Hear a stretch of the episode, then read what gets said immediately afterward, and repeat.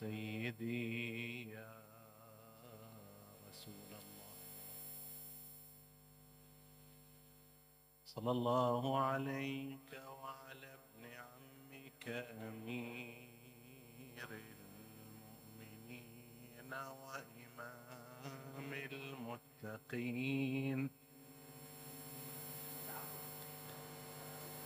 وعلى أهل بيتك الطاهرين. صلى الله عليك يا سيدي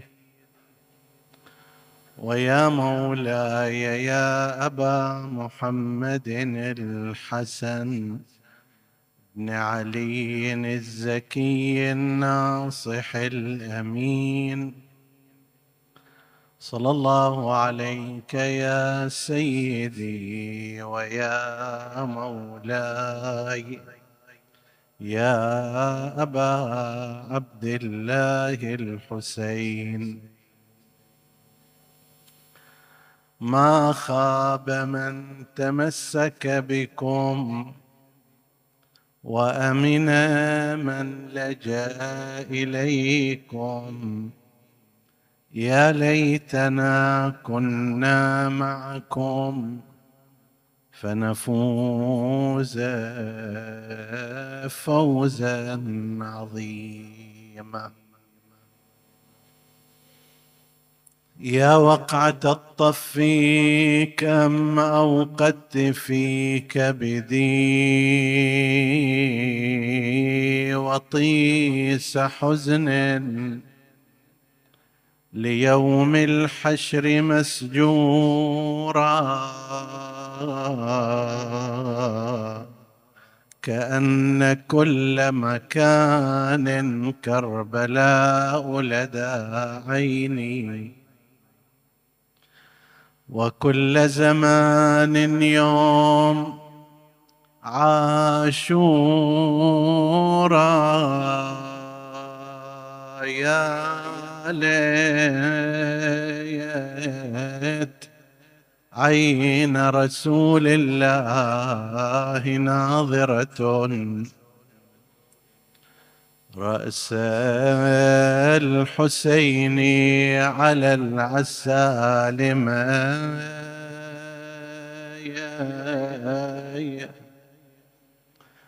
يا يا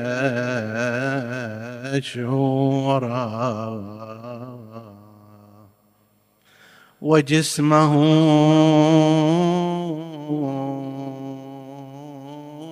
نسجت وج الرياح له. ثوبان بقاني دم الأوداج ما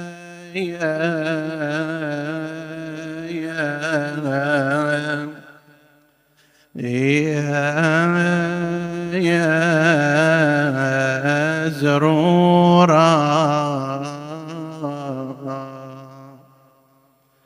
إن يبقى ملقى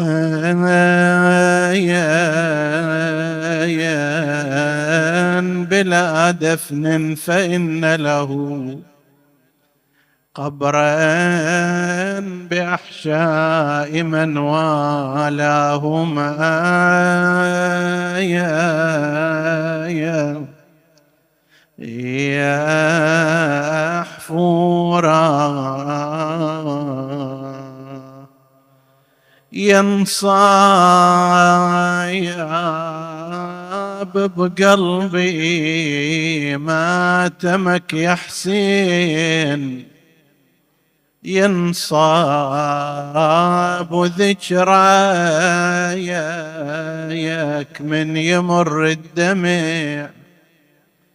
ينصاب عسى قلبي دون قلبك كان ينصاب وخدي دون خداياك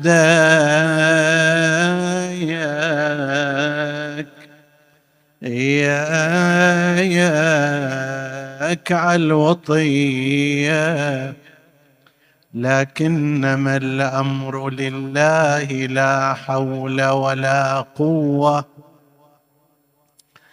إلا بالله العلي العظيم. إنا لله وإنا إليه راجعون. وسيعلم الذين ظلموا أي منقلب ينقلبون والعاقبة للمتقين. عطروا مجالسكم بذكر محمد وآل محمد.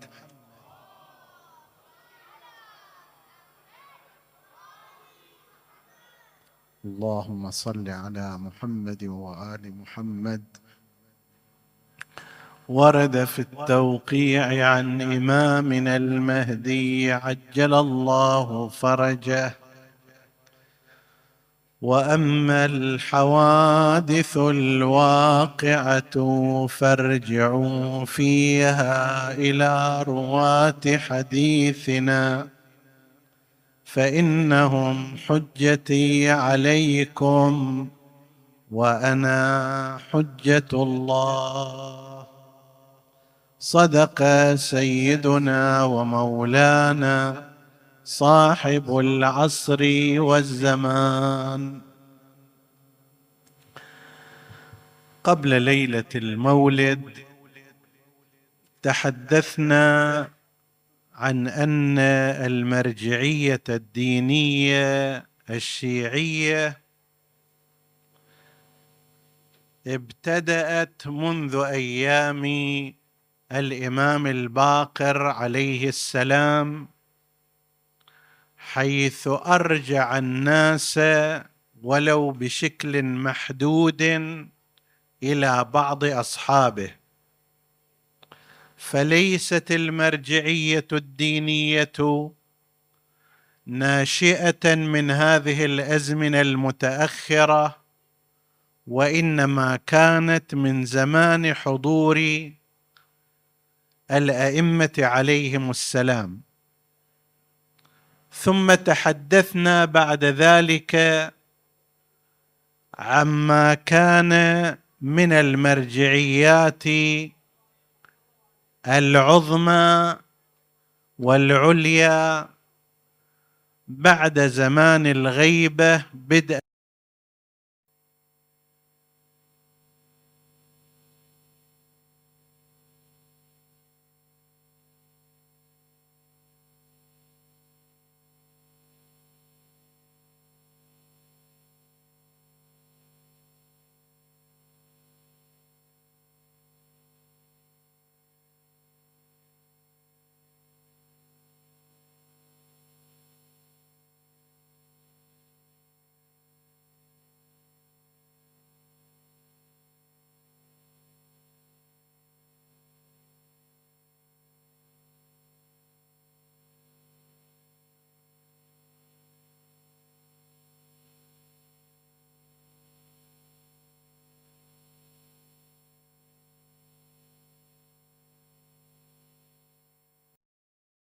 علي عبد العركي صاحب كتاب جامع المقاصد في شرح القواعد للعلامة الحلي.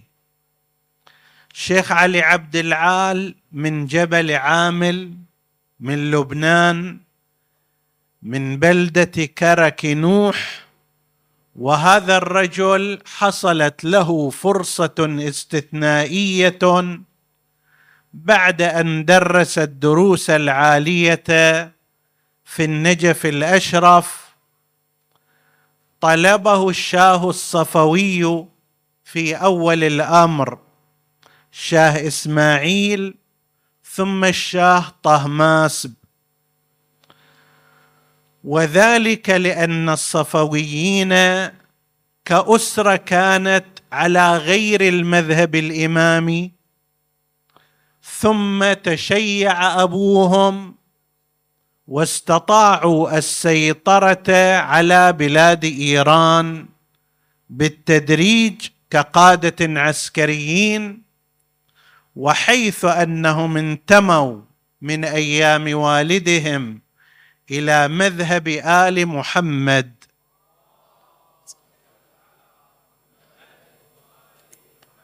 فقد رأوا أنه ينبغي أن يشاع هذا المذهب على أنه المذهب الرسمي للبلاد وأن يبشر فيه.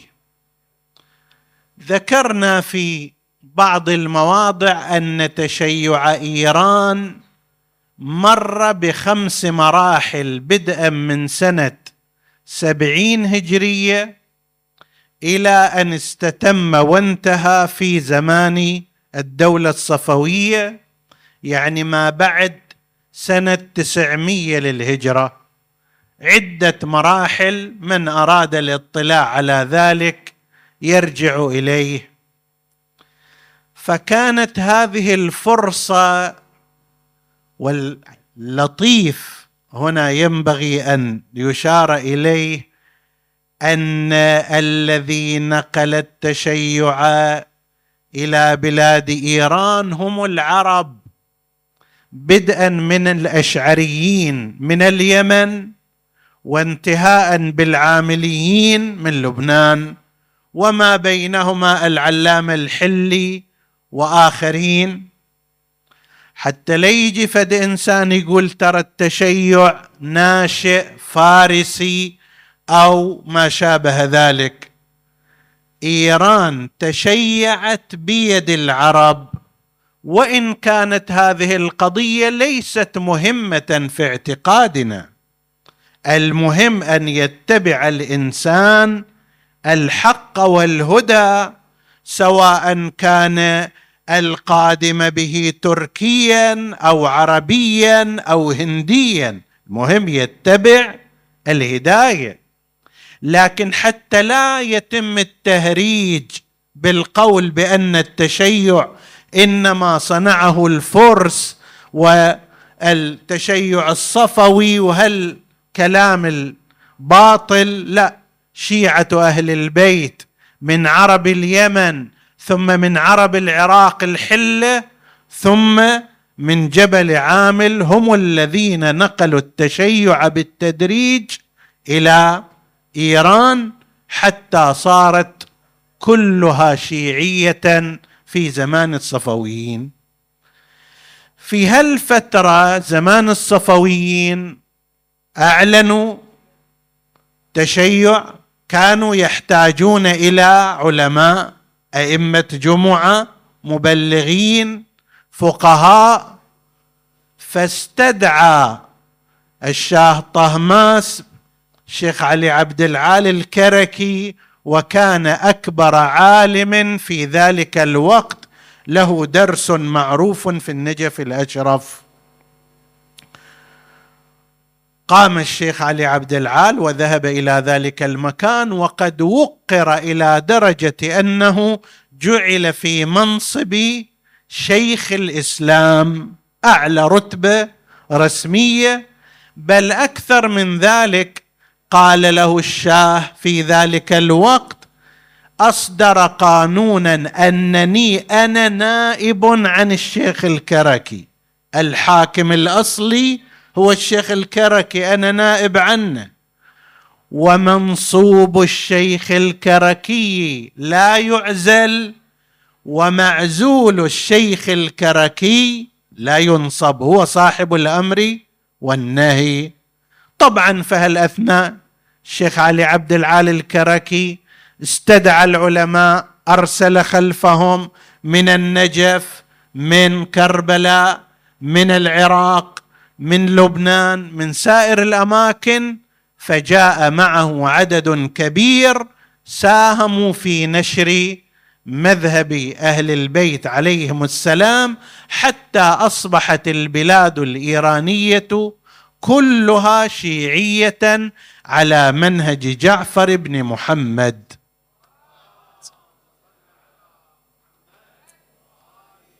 هذا جزء مما عملته المرجعية. إن شاء الله راح نتحدث في ليالي قادمة عما حققته المرجعية في حفظ الشريعة وفي حفظ الكيان الشيعي وفي حفظ استقلال الأمة الإسلامية. لكن هذا يحتاج إلى تفصيل. الآن نحن نتحدث في الجانب التاريخي عن المرجعيات. بعد مرجعية الشيخ علي عبد العالي الكركي جاءت مرجعية المحقق المولى ملا أحمد الأردبيلي يعرف بالمحقق الأردبيلي ويعرف بالمقدس الأردبيلي. محقق ومقدس وهذه نادرا ما تجتمع. يعني اللي في أعماله العبادية في غاية الاحتياط والتورع والتقدس. يلزم جانب الاحتياط في عمله الشخصي في تورعه في عبادته في قداسته. لكن إذا اجى إلى ميدان العلم تجد نفسك أمام شخص متحرر الفكر شجاع النظرية. وين ذاك المحتاط؟ وين ذاك المتقدس؟ وين ذاك المتعبد والمتأله؟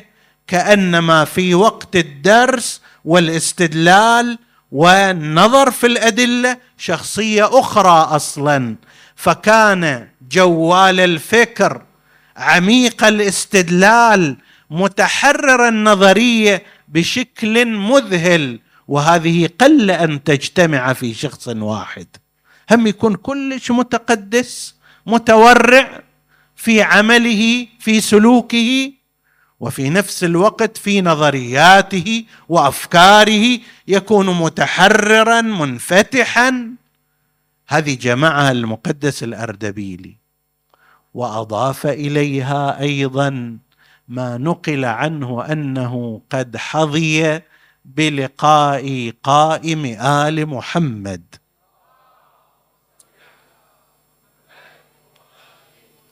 وتروى عنه قصص مسندة في ذلك أنه تشرف بلقاء الإمام صاحب العصر والزمان وكان ربما خاطب الإمام أمير المؤمنين عليه السلام فسمع منه الجواب.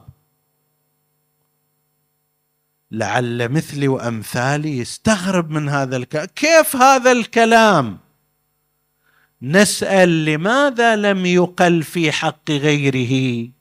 عشرات مئات من العلماء عشرات من المراجع الكبار لم يقل فيهم هذا الأمر ولكنه قيل في شأن المقدس الأردبيلي وقصته طويلة جدا.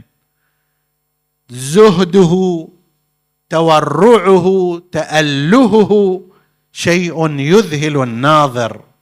فهذا كان من مراجع التقليد درس على يده أعلام من هذه الطائفة صاحب المعالم صاحب المدارك غير هؤلاء اللي كل واحد منهم هو مؤسس في جانب من جوانب المعرفة الدينية. لاحظ شلون؟ طبعا إحنا أيها الأحباب ما نقدر نتحدث عن كل واحد نتحدثنا في شهرين رمضان حوالي أربعين عالم من العلماء احتلت مساحة قريب من خمسين يوم. الآن هاي كلها نريد نلخصها في خلال أربعين دقيقة. هاي شلون يصير؟ الله العالم.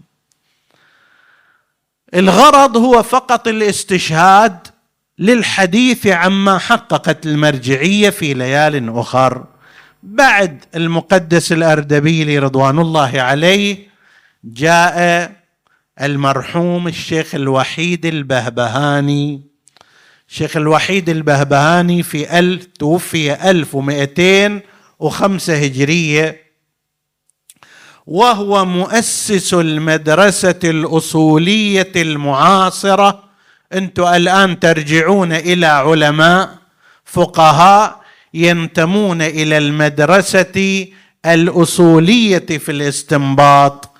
مؤسس هذه المدرسة اللي يعني هو صاحب فضل علي وعليك وعلى كل من يقلد مرجعا من مراجع التقليد المعاصرين في المدرسة الأصولية.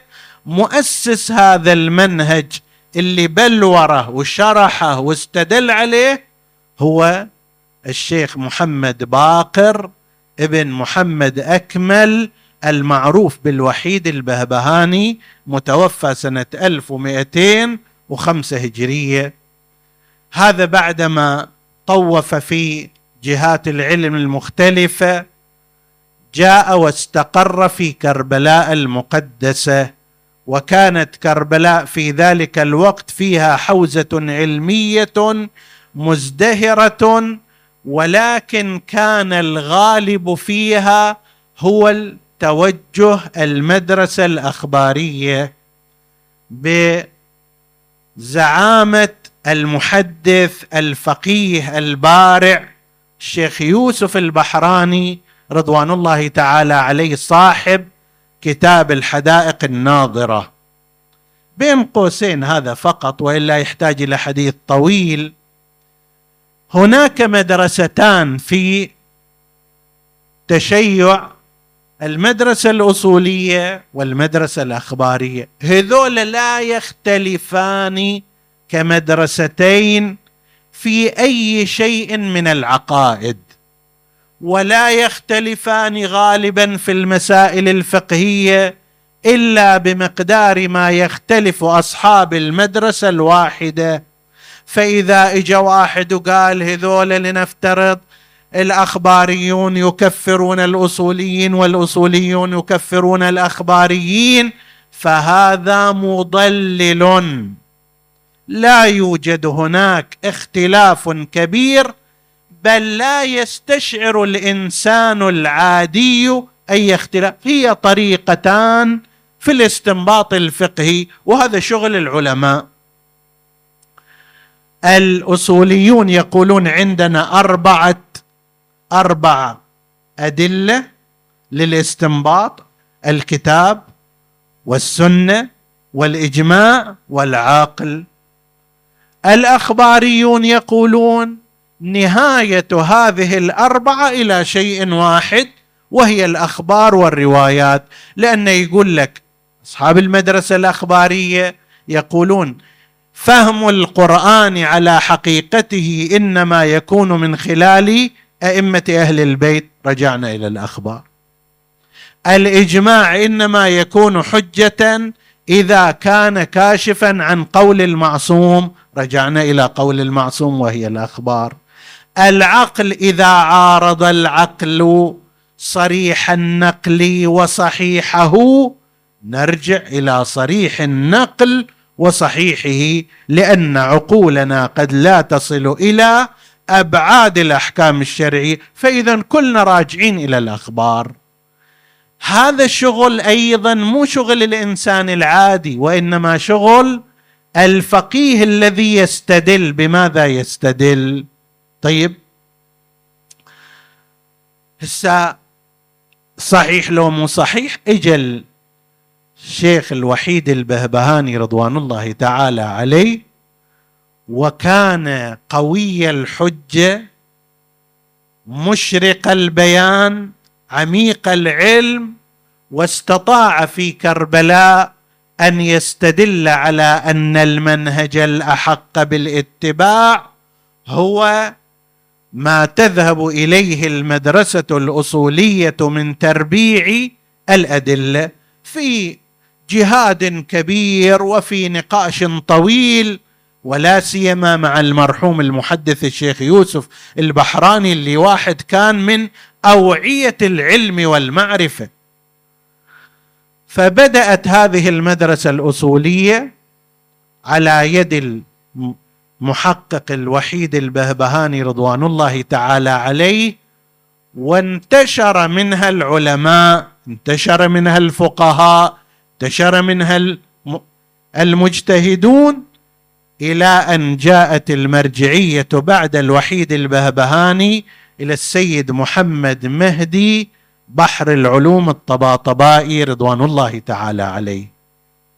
وهو جد هذه الأسرة المعروفة بحر العلوم وإنما سميت هذه الأسرة باسمه ولقب ببحر العلوم في قصة طويلة اللطيف أن هذا السيد محمد مهدي بحر العلوم هم درس على الشيخ الوحيد البهبهاني المدرسة الأصولية ودرس أيضا على المحدث البحراني المنهج الأخباري والحديث والروايات فجمع المدرستين في قلبه ووعاه في نفسه. ووصلت إليه المرجعية في وقت مبكر يكفيك أن المحد أن السيد بحر العلوم عندما توفي كان عمره قريب من 52 سنة. هذا عندما توفي وإلا صارت المرجعية إليه في وقت مبكر. سوى أشياء كثيرة جدا. من جملة ذلك ما يرتبط بالحج. وأيضا هذا السيد بحر العلوم رضوان الله تعالى عليه نقل في شأنه أيضا أنه التقى بالإمام صاحب العصر والزمان عجل الله فرجه الشريف. كان ذاهبا إلى الحج تأخرت الراحلة فما لحق على الحج في ذلك الوقت فاضطر أن يبقى إلى السنة الأخرى وكان يريد بذلك أن تتاح له الفرصة أيضا لتحقيق مناسك الحج جغرافيا وبحسب مواضعها. وهذا من ما صنعه مثل السيد بحر العلوم بالإضافة الآن أنت تطمئن إلى أن هذه الحدود لعرفات اللي تقعد فيها إن شاء الله بلغكم الله الحج وعرفات. وحدود منى اللي ما لازم تطلع وتذبح خارجها وسائر المناسك الأخرى من جملة ما صنعه السيد بحر العلوم هو أنه حددها على الطبيعة ووثقها بشكل تام. وإلا من الممكن أن واحد يروح ويكون نسكه غير صحيح لعدم الاعتماد على أقوال زيد وعامر ممن لا خبرة لهم ولا معرفة عندهم. أضف إلى ذلك أظهر فقاهة أجداده الطاهرين عندما شرع بتدريس بحث الفقه على المذاهب الأربعة بالإضافة إلى مذهب أهل البيت عليهم السلام فكان يحضر عنده قرب البيت الحرام جموع من طلاب العلم أكثرهم من غير الشيعة وكانوا مختلفين. الشافعي يقول هذا ما يمكن إلا أن يكون شافعي المذهب لأن هالاستيعاب اللي عنده لآراء الإمام الشافعي ما تصير إلا واحد قاضي عمره كله في بحث فقه الشافعي. المالكي يشوفه يقول نفس الشيء هذا لابد أن يكون مالكي المذهب لإحاطته بآراء مالك. وهكذا الحنابلة وهكذا الأحناف. ثم أيضا يستدل على كل منها ويختمها بفقه الإمام جعفر عليه السلام. ويبرهن للناس على أن فقه الإمام جعفر هو فقه رسول الله محمد.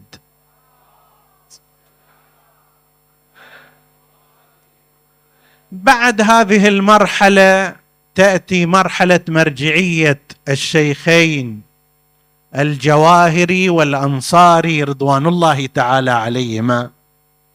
الشيخ محمد حسن الجناجي المعروف بالجواهري نسب إلى كتابه جواهر الكلام والذي قال فيه بعض العلماء لم يعمل عند الشيعة مثله. الآن مطبوع في خمسة وأربعين مجلد فقه استدلالي متقن. الفقيه القدير إذا أراد أن يذهب إلى بحث الخارج لا يستطيع أن يستغني عن كتاب جواهر الكلام.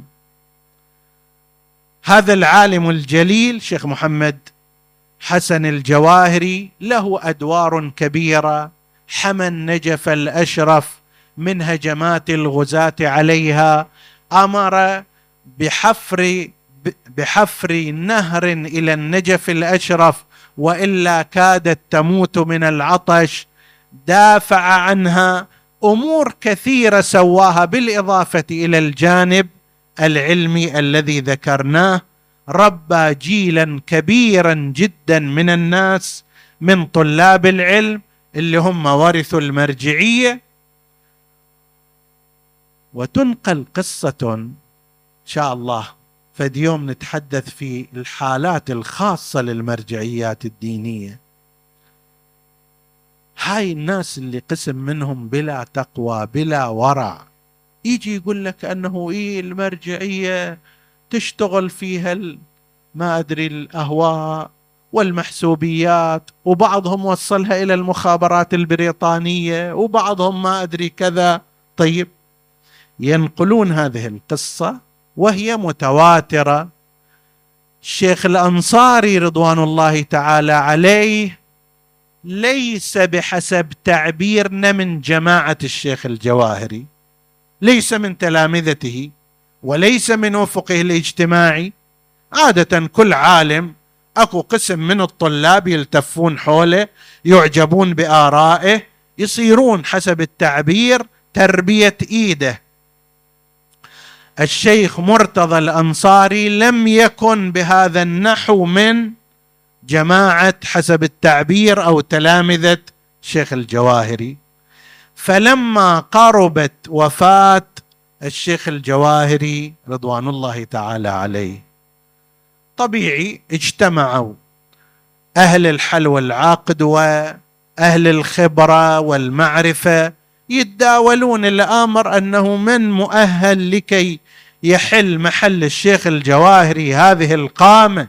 السامقة العلمية وترى إلى من سيشير الشيخ الجواهري.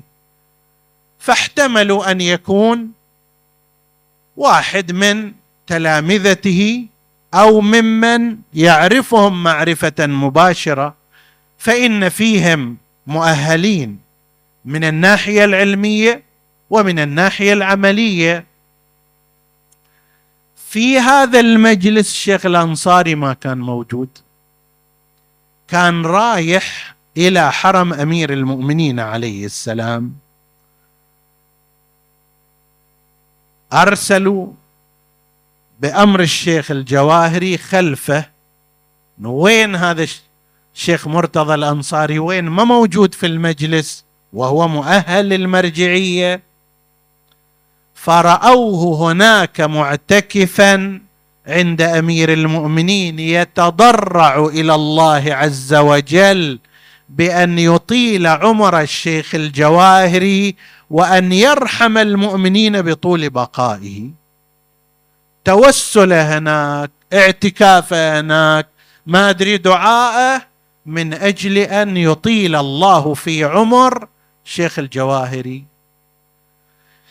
هذا من طرف الشيخ الأنصاري. الشيخ الجواهري نفسه قلت المرتضى الأنصاري ليس من طلابه وليس من بيئته وجماعته ولكن يعرف أنه عالم كبير ومؤهل للمرجعية. فأمرهم بأن يطلبوه من حرم أمير المؤمنين. قولوا له يجي. فجاء إلى بيت الشيخ الجواهري الشيخ الجواهري قال له ملا مرتضى ملا في التعبير الحوزوي والفارسي يعني كلش عالم كبير. مو ملا يعني يقرأ رادود مثلا. فقال له ملا مرتضى خفف من احتياطاتك وأفتي الناس. ففهم منها الحاضرون أنه هو يرشحه للمرجعية. مع أنه مو جماعته مع أنه مو بيئته مو تلامذته طيب ذاك يدعو لطول عمره وهذا يدور على هذا اللي مو من جماعته مو من طلابه حتى يشير إليه بالمرجعية. فيجي الشيخ الأنصاري رضوان الله تعالى عليه وتسنم المرجعية العظمى الشيخ الأنصاري إلى الآن كصاحب الجواهر شلون صاحب الجواهر؟ في الفقه هالشكل عنده شيخ الأنصاري الآن حضوره في الحوزات العلمية حضور كبير جدا ما من طالب علم محصل إلا وقد مر بكتبه الرسائل والمكاسب على الأقل. فبقي هذا العالم الجليل الزاهد الورع واللي نجد أيضا اليه نظراء الشيخ الأنصاري قالوا إنه عندما توفي كان ما تركه سبعة عشر تومان سبعة عشر تومان في ذاك الوقت. لما إجوا سألوا عن ديانته الخباز والما أدري القصاب وكذا فعلا طلعت مجموعة 17 درهم. 17 تومان.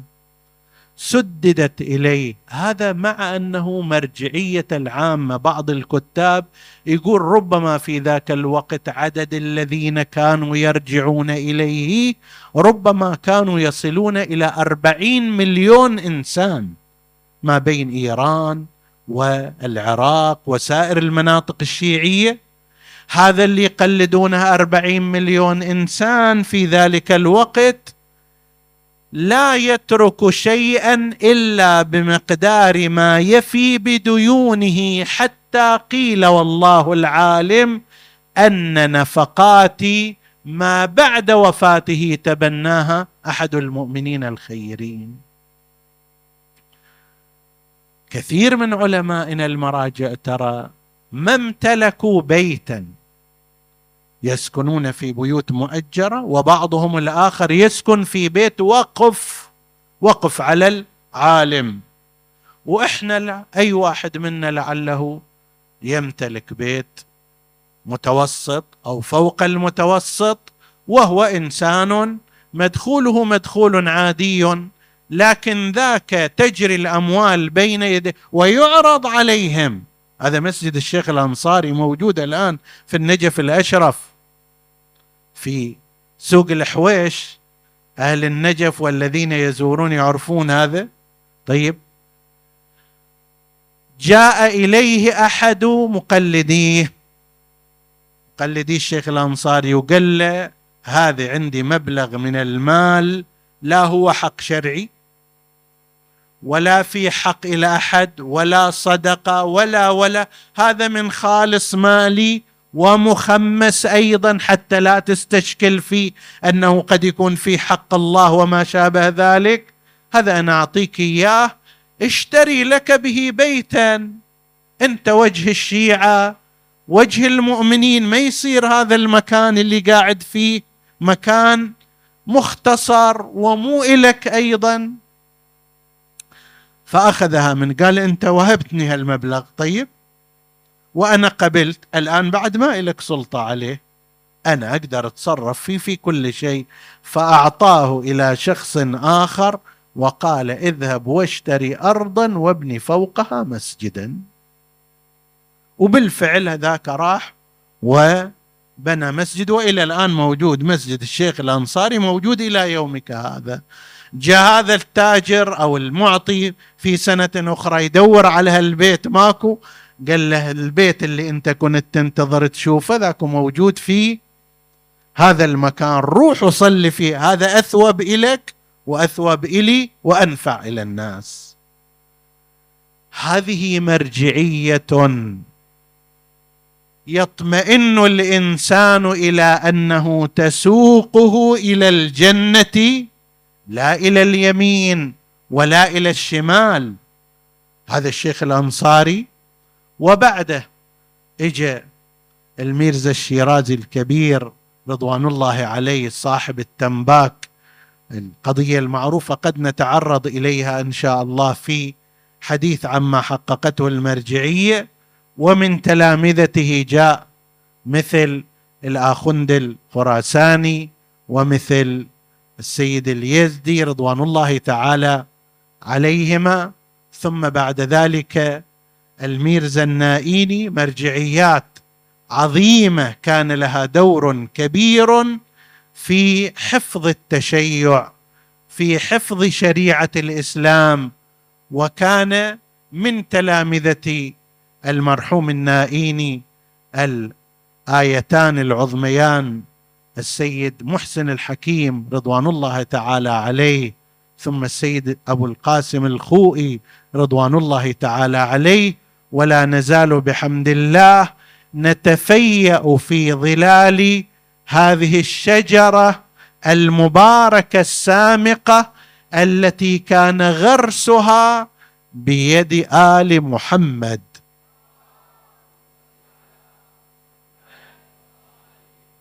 الإمام المهدي عجل الله تعالى فرجه الشريف أشار وقبله الإمام العسكري ويروى ذلك الحديث الثاني أيضا عن الإمام الصادق عليه السلام. أما توقيع الإمام المهدي فيقول وأما الحوادث الواقعة فارجعوا فيها إلى رواة حديثنا فإنهم حجتي عليكم وأنا حجة الله.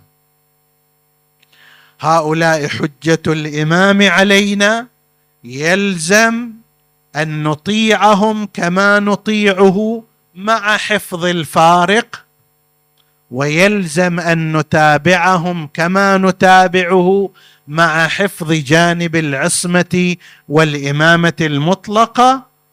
ولكن فيما يرتبط بأمور الدين ينبغي أن نعمل على ضوء ذلك وبه. الآن التشيع ببركات توجيه المرجعية العليا. ذكرنا في ليلة مضت إحنا ما يحتاج نرجع إلى التاريخ بين يدينا. مرجعية السيد السيستاني حفظه الله وأطال في عمره. وما رأينا من كيف أن طائفة تجاوزت علائم الخطر وبقيت بعيدة عن المزالق ولولا رحمة الله عز وجل بها بمثل هذه القيادات لكان أمر آخر. شفنا كيف الدين راح في قسم من المسلمين على اثر أن الله تعالى لم يكرمهم بما أكرم شيعة أهل البيت بمرجعيات دينية بهذا المستوى. قلت لا نتعجل الحديث عندنا حديث عما حققته المرجعية الدينية الشيعية في هذا العالم الإسلامي. ما نتعجل الحديث ولكن هم هؤلاء وعملهم وليلهم ونهارهم هو ما أشار به حديث الإمام العسكري عليه السلام والذي ينقله عن الإمام الصادق أيضا فأما من كان من الفقهاء لأن في حديث مفصل يجيب عن اتباع اليهود لعلمائهم فينتقد هذا فيسأله السائل يقول له زين إحنا الشيعة نتبع علماءنا أيضا؟ فشنو الفرق بين أولئك وبيننا؟ فيجيب له الفرق يقول أولئك كانوا فسقا أولئك كانوا يخضعون للظالم أولئك كانوا يتبعون الشهوات فلا يتبعون. وأما من كان من الفقهاء من شيعة أهل البيت عليهم السلام وأما من كان من الفقهاء حافظا لدينه صائنا لنفسه مخالفا لهواه مطيعا لأمر مولاه فللعوام أن يقلدوه. هذا إنسان واصل إلى مرتبة ينبغي فيها أن يتابع أن يقلد أن يسار خلفه ما دام حافظا للدين فهو على نهج أئمته عليهم السلام. أئمة الهدى ماذا صنعوا؟ إنما حفظوا دين الله عز وجل. إنما بذلوا أنفسهم في سبيل ذلك. هذه الليلة ليلة جمعة. نسأل الله سبحانه وتعالى أن يلقينا فيها ما وعد الله عباده الصالحين ويستحب فيها ذكر الإمام الحجة وزيارة الإمام الحسين عليه السلام.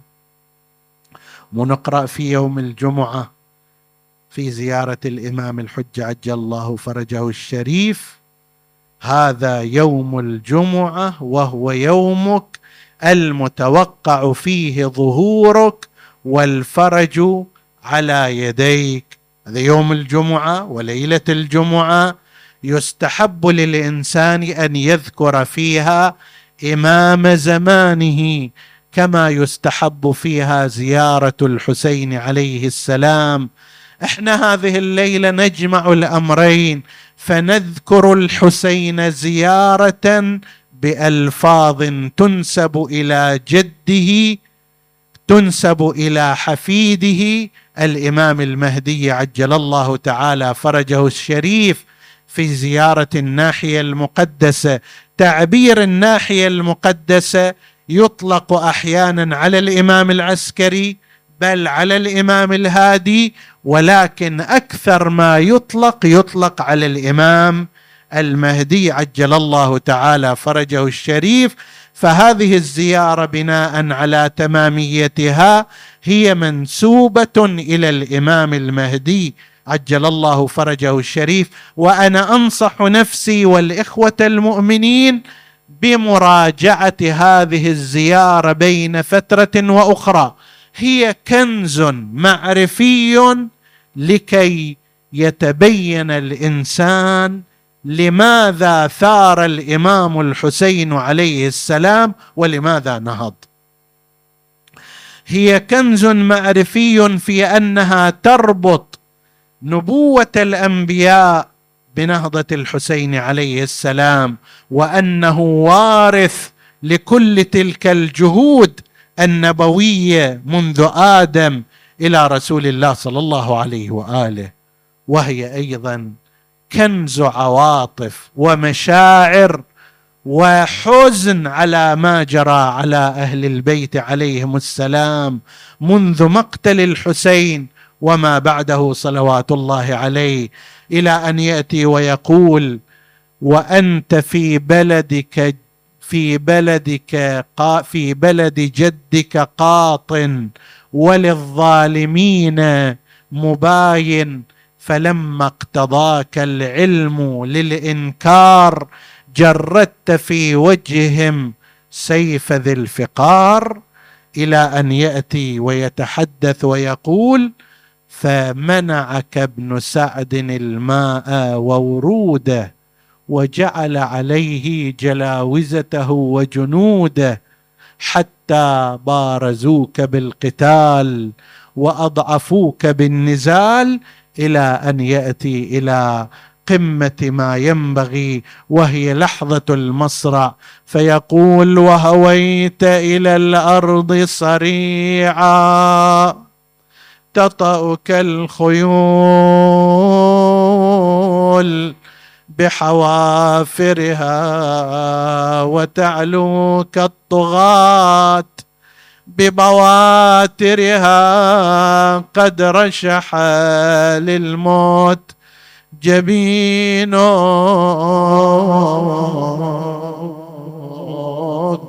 واختلفت بالانقباض شمالك ويمينك. صور بقلبك ها؟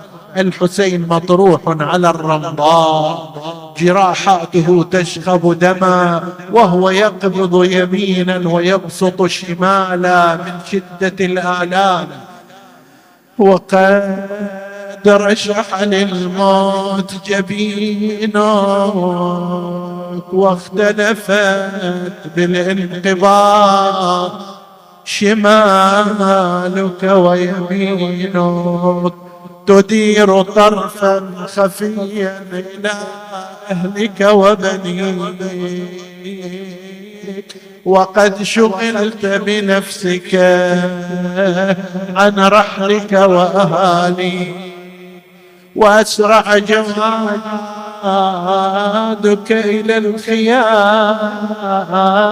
محمحما داعيا وبالظليمه مناديا.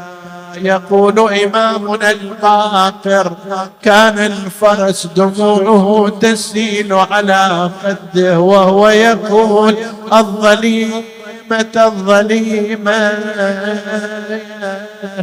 من أمة قتلت ابن بنت نبيها عطشانا وبالظليمة مناديا فلما رأينا النساء جوادك مخزيا ونظرنا السرج عليه ملويا خرجنا من الخدور على الخدود لا وبالعويل داعيات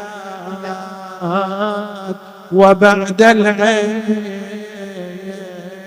مذللات وإلى مصرعك مبادرات فأقبلنا ربات الحجال وللأسى تفاصيلنا يحصي لهن مفصل.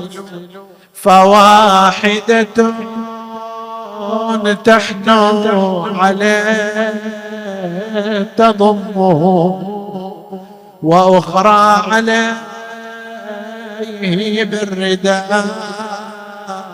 تظلله وأخرى على خوف نلوذ بجنبه وأخرى تفنيه وأخرى تقبل وجاءت لشمر زينب ابنة فاطمة تخاطبه في أمره وتعذله يا خايب خل أخوي حسين ساعة. أغمض له ومثل الموت باع ما هو شمامة الحلوة طباع دخل براح روح حسين انتظار. نسألك اللهم ونبلغك باسمك العظيم الأعظم الأعز الأجل الأكرم يا الله. اغفر لنا ذنوبنا كفر عنا سيئاتنا آمنا في أوطاننا. لا تسلط علينا من لا يخافك ولا يرحمنا. ولا تفرق بيننا وبين محمد وآله طرفة عين. فضل اللهم إخواني السامعين فردا فردا واقض حوائجهم. اشف اللهم مرضاهم لا سيما المغمورين ومن أوصانا بالدعاء. وفرج اللهم عن إخواننا المكروبين فرجا عاجلا تقبل اللهم عمل المؤسسين إلى أرواح موتاهم وموت السامعين نهدي ثواب الفاتحة تسبقها الصلوات.